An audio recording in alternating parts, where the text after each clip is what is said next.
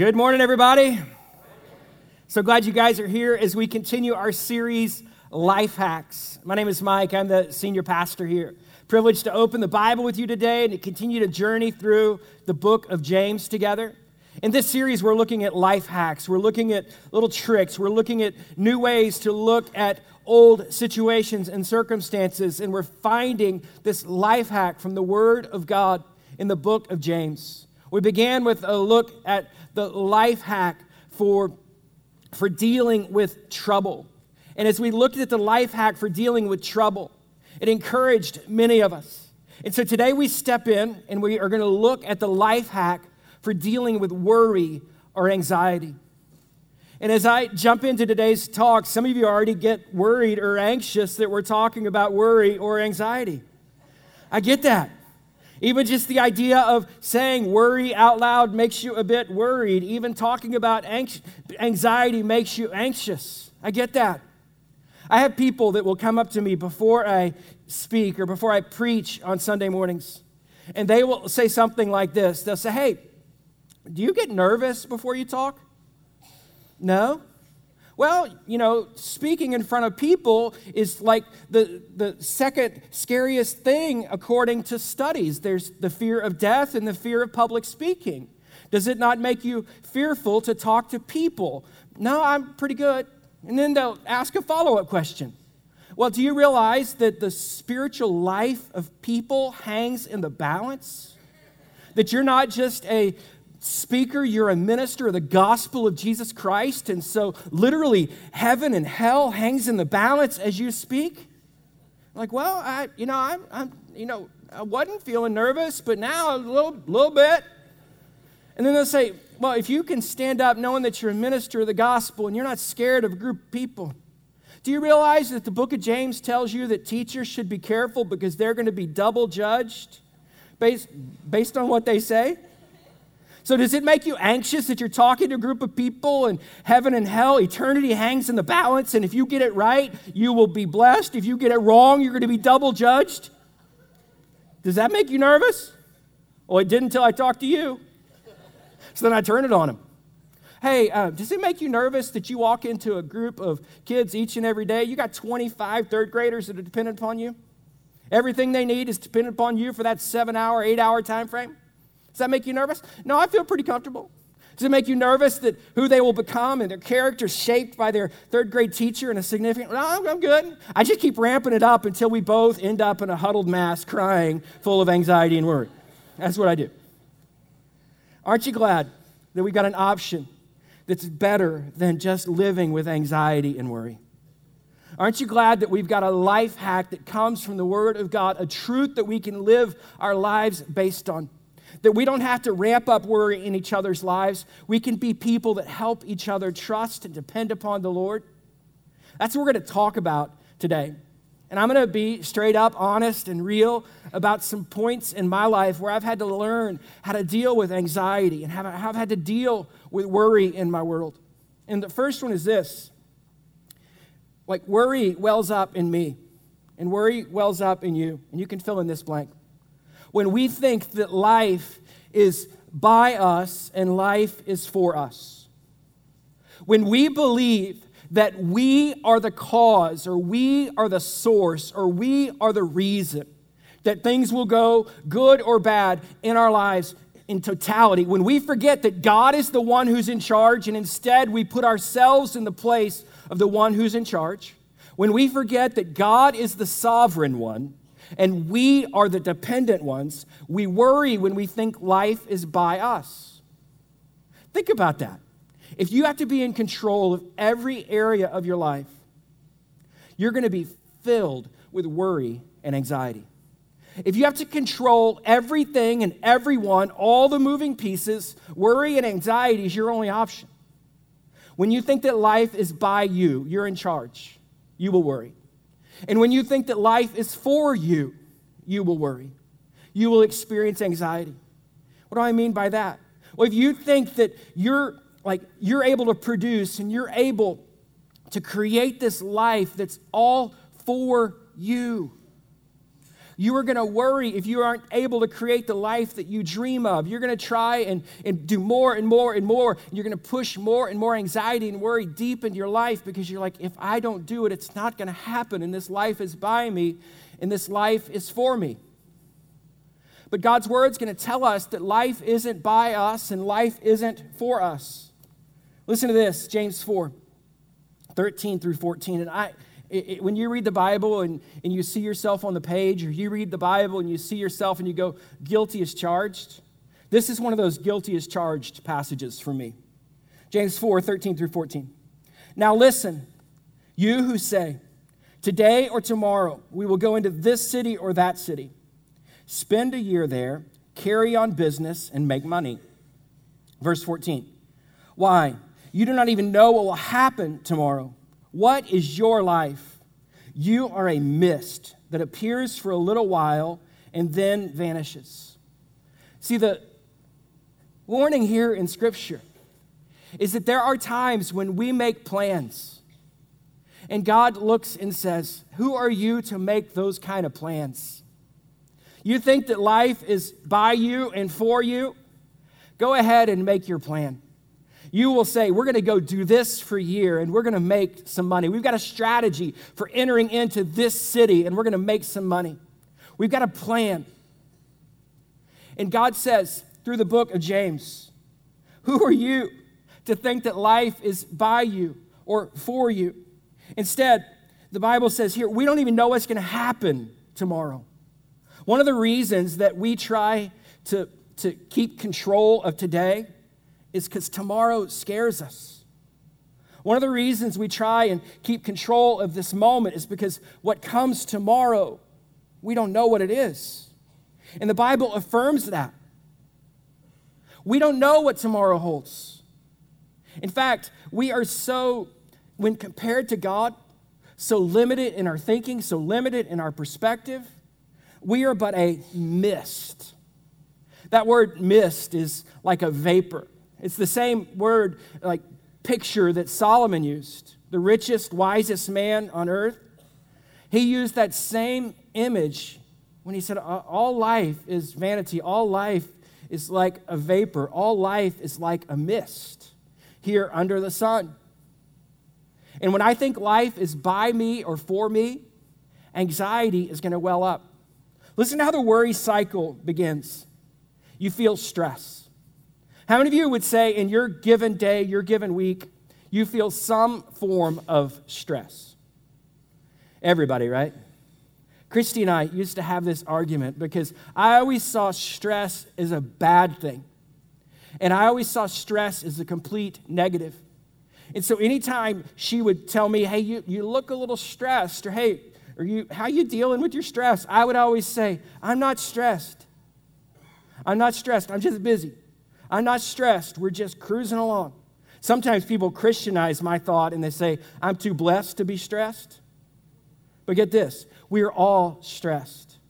And stress can make us work harder, stress can focus us, stress can lead us to do things in an improved way. But stress can also lead us to worry. Because when you feel a stress, or when I feel a stress, if it doesn't improve us, what we try and do is take control of it. And when we try and take control of a stress, what happens? We can't control it. And so what do we do? We try to apply more control and more control and more control and more control. And every time we add more control to a stressful situation, our anxiety level, our worry, our fear grows until it's out of control. We see this stress and we think life is by me and life is for me. I can make my plan to get through this, and we try and control it, forgetting that we're but a mist, forgetting that we're but a vapor. And the anxiety wells up, and the worry wells up. So the book of James offers a better perspective than just this worry cycle. And it is this fill in the second blank Know that God's will determines our steps. If we as believers truly know that God is sovereign, He is the one who's in control, He is the one who's had the plan from the beginning of time to the end of time, and we're a part of his plan. If we truly believe as Christ followers that God has ordered the steps of our day, then we can deal with anxiety and we can deal with worry, we can deal with unhealthy stress by knowing that it's God's will that determines our steps. So, James is going to offer a contrast. Instead of the life that says we're going to go with our plan and we're going to make money for a year, we're we're but a, we're but a mist, we're but a vapor. Instead of that kind of perspective, life is for me and by me. Listen to the new perspective where we know that God's will determines our steps. James 4 15 and 16. Instead, instead of boasting in your plans, instead, you ought to say, if this is the Lord's will, we will live and do this or that. As it is, you boast in your arrogant schemes, and all boasting is evil. See, James brings in this faith perspective that says, if it's God's will, then we will do it. When's the last time you submitted your hopes and your dreams and your plans to the will of God? Where instead of simply saying, I've got my plan, I've got my desire, I've got my wants, I've got my future mapped out, When's the last time you took that preferred future for your life as you see it, that boasting that you do, and submitted it to the will of God? Because James here wants us to know that submitting our lives and our plan, we're going to see this again and again and again and again as we study today. Submitting our lives and our plan is one way of dealing with the stress and the anxiety that wells up in many of us. When I know that it's God's plan that's being unfolded before my very eyes, when I know that God's plan is being unfolded in my life, I can trust Him instead of trusting myself. When I add, if it's the Lord's will, I remind myself that He's the one who's in charge, not me. If it's Mike's will, we will do this. Oh, if it's Mike's will, we will worry. If it's Mike's will, we should pray. If it's Mike's will, we got some issues. But if it's God's will, we can have confidence, we can trust, we can depend upon, we can obey. So you say, Mike, if it's God's will for me to do this or that, what's my role in that? If God's will is going to be done, what should I be doing? If God has mapped out the, my days from the beginning to the end, if, if it's all written, what should I do? Well, James tells us. You can fill in this blank. You can do the next right thing. When you know that God is in charge, and you know that your perspective and your desires are limited at best and corrupt at worst, when you know that, but God's plan is being unfolded before your very eyes, what do you do? You just do the next right thing. You take that next step. Reality is this God doesn't need to show us the whole story before we take our next step. We do the next right thing. Listen, James 4, verse 17. If anyone then knows the good they ought to do and doesn't do it, it is a sin for them. See, this mentality of trusting God along the way and obeying Him each step of the way. You might not know how it all ends, but you know the next step you should take to please and to honor Him, to give Him glory, like we sang about a moment ago. You know that next right step, so take it. Does a couple things here. When you take your next right step, it puts you in a position of obedience to God. If I don't take my next right step, what's that make me? It makes me disobedient to God. The Bible here calls that sin. You know what else it does whenever you take your next right step? It lets you deal with your control. It lets you deal with worry and anxiety in real ways. Because you're not frozen in fear, you are walking with the Lord Jesus Christ and taking the next right step. Now, I've got a question that's going to be difficult for some of you to answer. How many of us in Internet Campus play along? How many of us are indecisive? See, right now, the indecisive people are like, I don't know if I should raise my hand or not. I'm, I'm not sure. Uh, do, you, do you think I'm indecisive? Should, should I raise my hand? I don't know. That's why it's hard to answer. But so many times, if we think life is for us and by us, and if we forget that it's God's will that determines our step, we will be indecisive and frozen in fear. Bless you. And the Bible says, instead, we should be people who will willingly take the next right step. Those of you who are indecisive, I don't understand indecisive people. I, I don't. I, I mean, I empathize, I sympathize, whichever one means I can't relate, but I, I get that it's difficult for you. Because I, I'm one that wants to take a step even before I know which direction to step.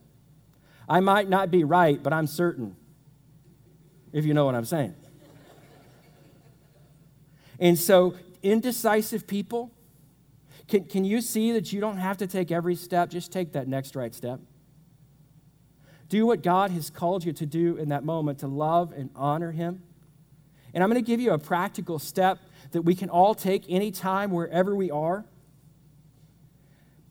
But what I want to encourage you is that with a posture of prayer and a perspective of praise, pursue God and do what He tells you to do.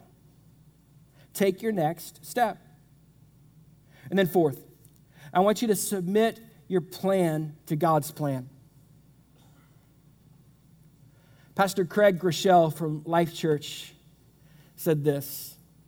He said, You might not always have the power to control but you always have the power to submit. You might not be able to control what's happening in your life, but you always have the power to submit your life to the power of the one who can control. That's the Lord God Almighty. When we talk about submitting our lives to God's plan, it's you and me saying, I'm powerless to accomplish what only you can accomplish. I'm powerless to, to control my life in such a way that worry and anxiety, today's topic, doesn't well up in me. So, God, I am going to submit my plan to you. Listen how James puts it James 4 7 through 10. This is the word of God. It says, Submit yourselves then to God. Resist the devil and he will flee. Listen to what happens when you submit your plan to God. Submit yourselves then to God, resist the devil, and he will flee. One of the reasons that anxiety and worry leaves you when you submit your plan to God is because the enemy is using anxiety and worry as a tool to distract you from following God. Submit yourselves then to God, resist the devil, and he will flee. And now look at this promise come near to God, and he will come near to you. Look at those benefits of submitting your plan to God's plan, submitting yourselves to God. It takes a radical change for some. That's why James says, Wash your hands, you sinners, and purify your hearts, you double minded. Grieve, mourn, and wail. Change your laughter to mourning and your joy to gloom. Whatever is happening in your life that makes you like seem proud, whatever is happening in your life that makes it seem like you're the one that's in charge, whatever it makes it look like in your life. Change it. Because here's the goal. Verse 10 Humble yourselves before the Lord, and he will lift you up. It takes a lot of humility to admit that there are times when worry and anxiety is real. It takes a lot of humility to admit that we aren't in charge and God is.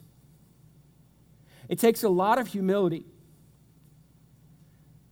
to answer your wife or to answer your friend when they ask you, How you doing with all the stress that's going on in your life?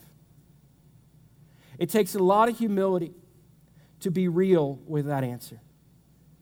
But what's the promise if we find that humility before God? Humble yourselves before the Lord, and He will lift you up because He's the one that's in charge. Life is by Him and for Him. He will lift you up. As we keep studying the book of James, the life hack that I want to give you today for dealing with the stress and the anxiety and worry that comes around far too often. The life hack is this pray through the pain or the problem with a perspective of praise. One of the things that the book of James is known for is for its teaching on prayer and the confidence and the assurance that we should have as believers that prayer actually works. And so, as James tells us to submit our lives to God, we are going to learn how to pray through the pain of the problem with a perspective of praise. First way is this James is going to encourage us to keep walking, and you can fill in this blank. Keep walking with Jesus, no matter the trouble or the trial. If you are feeling anxiety or worry, if stress is stressing you out, keep walking with Jesus despite the stressor. Keep walking with Jesus despite the worry, despite the anxiety. James 5, verse 13, listen to what the Bible says. If any of you is in trouble, let them pray. If you are in a season where you're experiencing trouble or trials, what's your action step? It is to pray. And I'm going to tell you to pray with a perspective of praise and keep walking with Jesus. Keep reading. If anyone is happy, let them sing songs of praise. Whether you are having a day where it is seemingly impossible for you to praise Jesus, or you're having a day when it's seemingly impossible for you not to praise Jesus, keep walking with Him. If you're in trouble, pray. If life is good, sing songs of praise. Sometimes I have people ask me, Mike, is stress a sin? Jesus was stressed in the Garden of Gethsemane as he prayed. He prayed to the point of, of literally shedding blood through his pores. He prayed not once, not twice, but three times, full of physical stress. You know what he did in the midst of that prayer? He said, Not my will be done, but your will be done, God. Is stress a sin? No. But stress is a signal that it's time to talk to God. Worry is a warning that it's time to turn to God. Stop depending upon yourself. Stop thinking it's all by you and for you. Worry is a warning. And anxiety is an alert that it's time to pray. You guys know I, I drive a 2002 Chevy Tahoe, 17 years old. And there's always some sort of warning light going off in the Tahoe. And from the very day that I've had it, I've had to ignore one warning light. It's that check engine light. People get in there like, hey, bro, check engine. I'm like, yeah, it's, it's always there. Check engine. It don't, don't worry about that. It's been there for like eight years now. Don't worry about that. There's, there's one warning that will cause me to pull over at a moment's notice.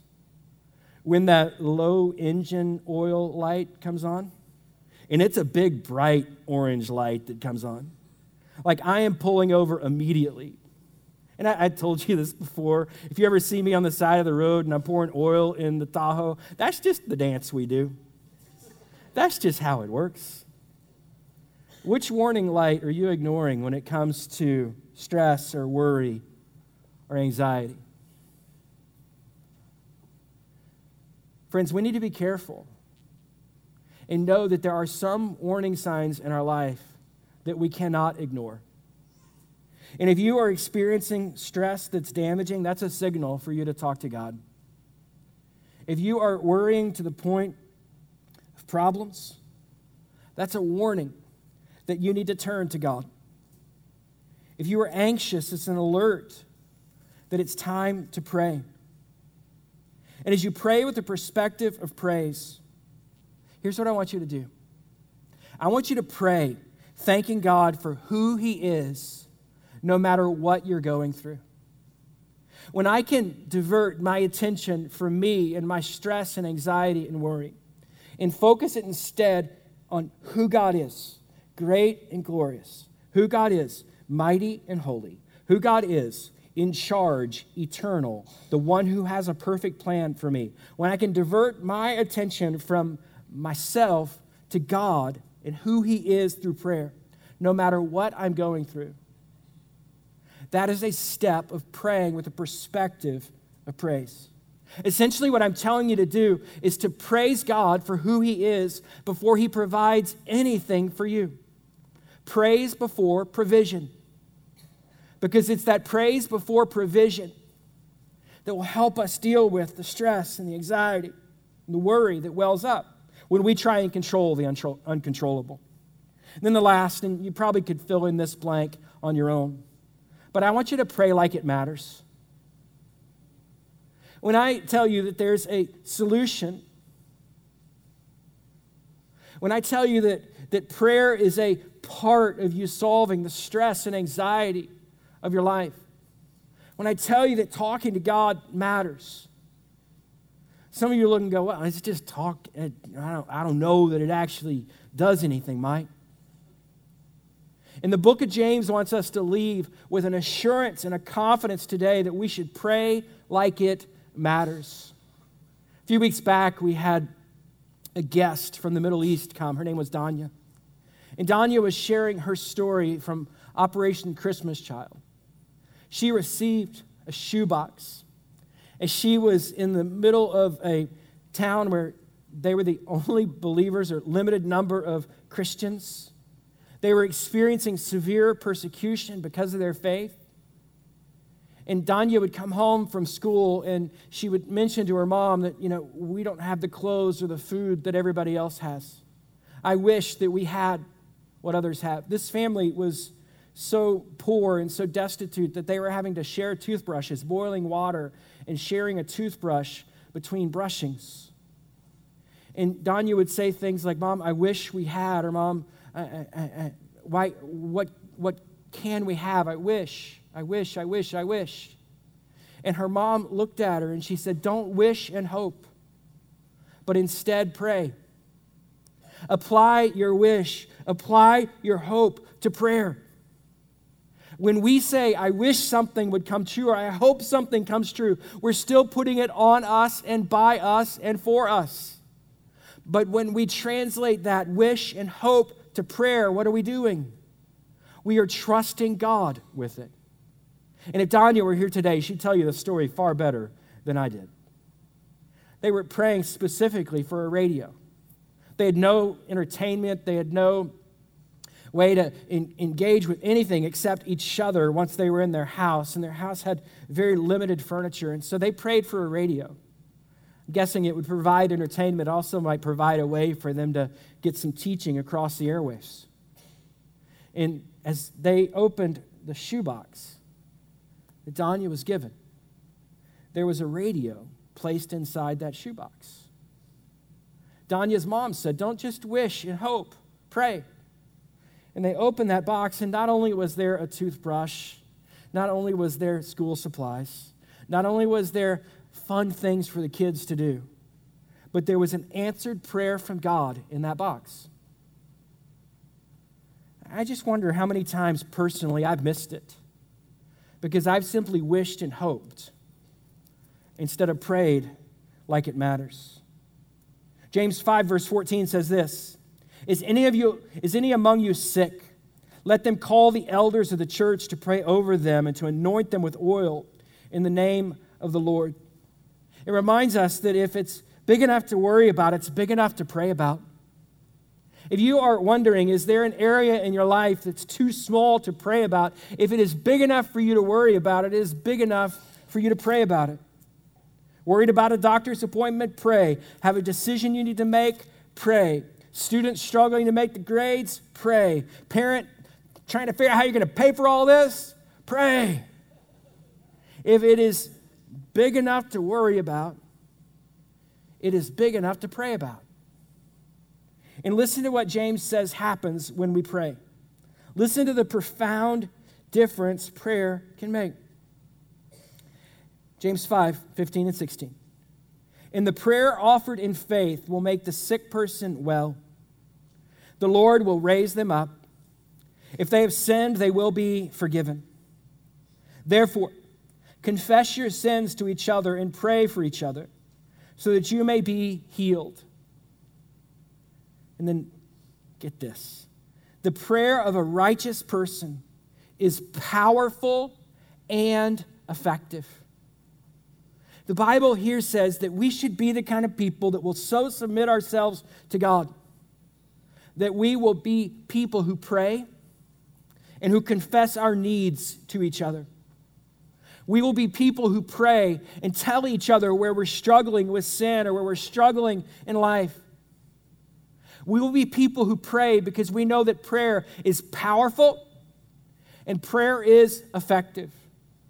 Prayer is so powerful that there's nothing in this world that if you pray by faith that God is that God is incapable of doing because it is powerful. He is almighty. And prayer is effective. Prayer as we lay out our needs before God with an attitude of thankfulness. Prayer is effective. It works. As you look at the fact that we've got a choice, we can live with anxiety and worry. And anxiety and worry, it is, is anxiety is it doesn't add power to your life, it subtracts power for your life. But prayer is powerful. Anxiety is an ineffective way of dealing with struggles and stress. And yet the Bible says that prayer is both powerful and effective. So anxiety is an alert, stress is a signal, worry is a warning. It's time to turn to the Lord and to submit your plan to His plan for your life. Take that next right step, trusting that He's laying your life out for you. And as you do, pray like it matters. Talk to Him about the next step you need to take. Talk to Him when that warning sign of worry wells up in you. Talk to Him when you try and control things that are only in His control. Because the prayer of a righteous person, and if you're a believer in Jesus, that's you. The prayer of a righteous person is powerful and effective. Let's pray together. Father, we thank you for the chance to open your word, to learn and to grow together today. God, I pray that you would help us to be people that trust you. God, we know that you are good and we know that your plans are good for us. And so, God, we willingly submit our lives to you. Church family, as you pray now, maybe you need just to, to pray and submit pieces of your life to the Lord that you're trying to keep control of. Maybe you need to just say, God, I have done everything I can to control the uncontrollable. And so, God, I'm going to just submit to your plan. And I'm going to do the next right thing. And I'm going to pray and talk with you along the way. As the church prays, if you've never believed in Jesus for life, the Bible says that you're a sinner who needs a Savior. And that the Lord Jesus died in your place. The death that you deserve, Jesus died. And the life that only He deserves, He gives to you when you believe. They buried him in a tomb, and three days later, he was raised again from the dead to prove that he's God and to offer you life. If today's your day to believe, I want you to mark it with a prayer. You can pray. Jesus, I believe. I believe that I'm a sinner who needs a Savior and that you are the Savior of the world. Thank you for coming for me, for dying in my place and being raised again from the dead. Today, I believe. Thank you for giving me life.